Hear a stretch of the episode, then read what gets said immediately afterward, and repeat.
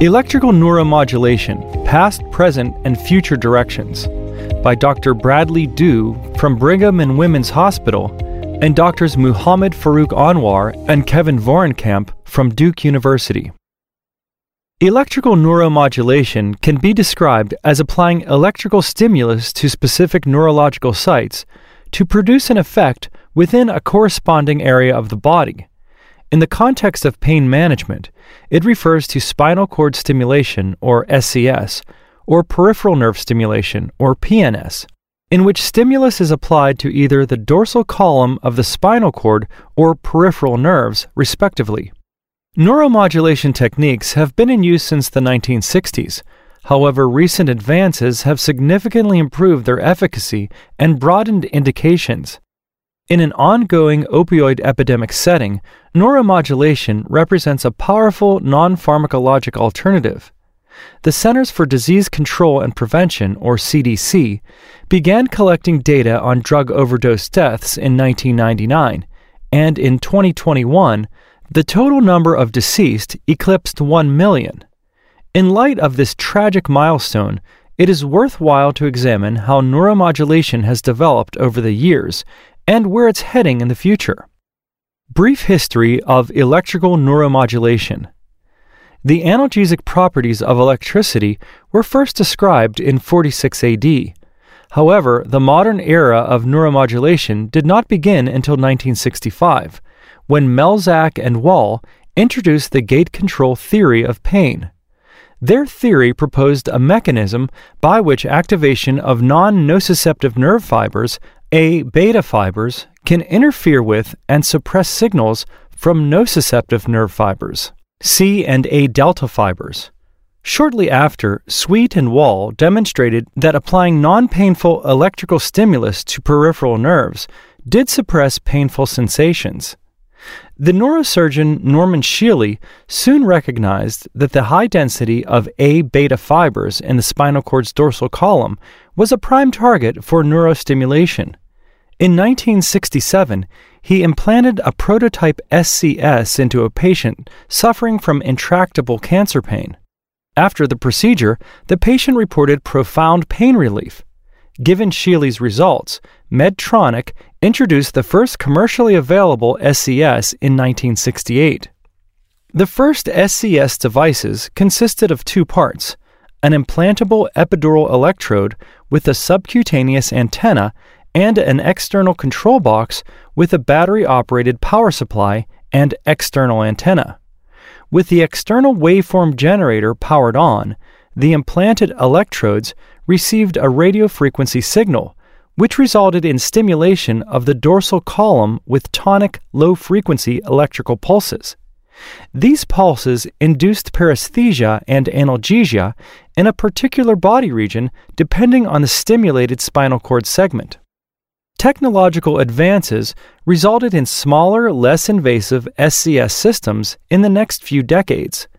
In the nineteen seventies, Medtronic introduced percutaneously inserted electrodes, significantly reducing S C S invasiveness.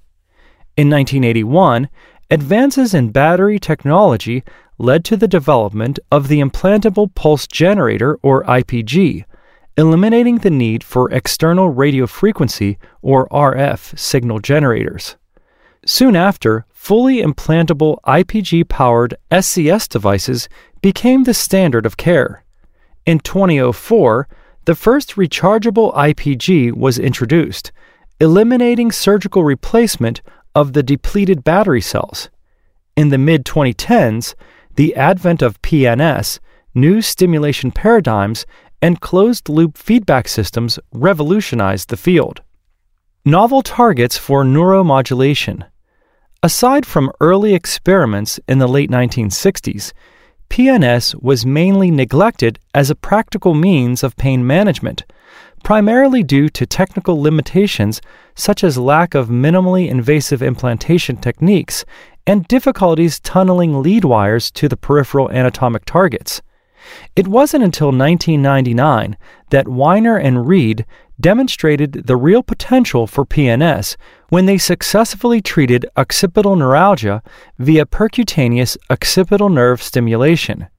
In twenty sixteen, the first randomized controlled trial, or R C T, was published demonstrating the safety and efficacy of a system explicitly intended for P N S.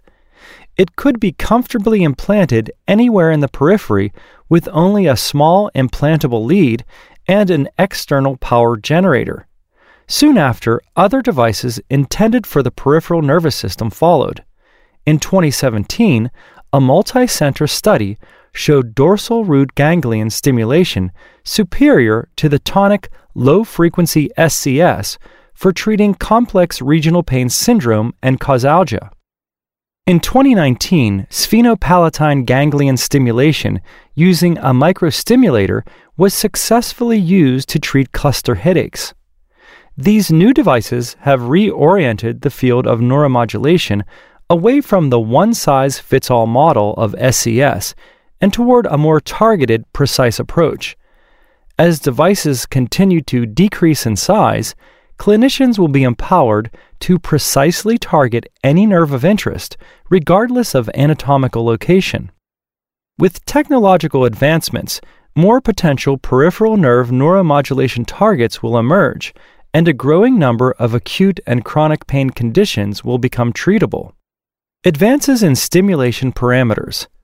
Despite years of research, the ideal S C S parameters are still being elucidated.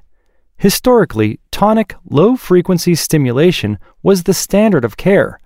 However, that changed after the groundbreaking Senza trial in twenty fifteen, demonstrating that high-frequency stimulation at ten kilohertz was superior to traditional S C S for producing analgesia while being paresthesia-free.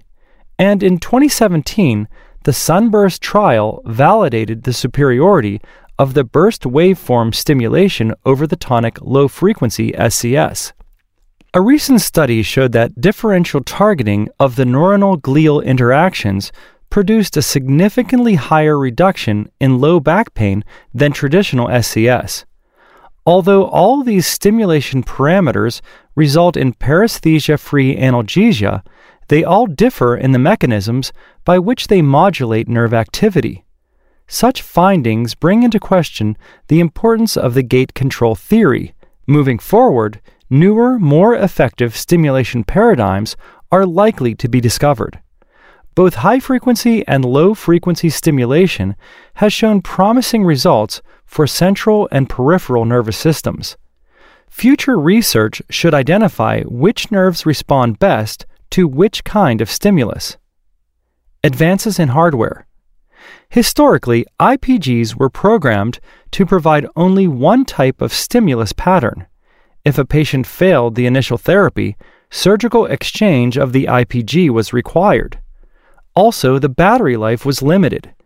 However, with the rapid improvement in neuromodulation science and technology, patients now have access to several programming options offering the same I P G with long-lasting rechargeable and non-rechargeable battery options.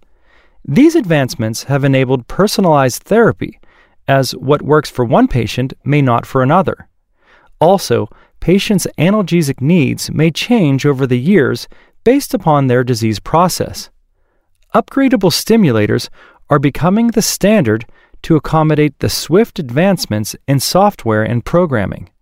Generic pulse generators, customizable via the latest software updates, allow the deployment of new therapies without necessitating frequent surgical replacement and significant cost reduction.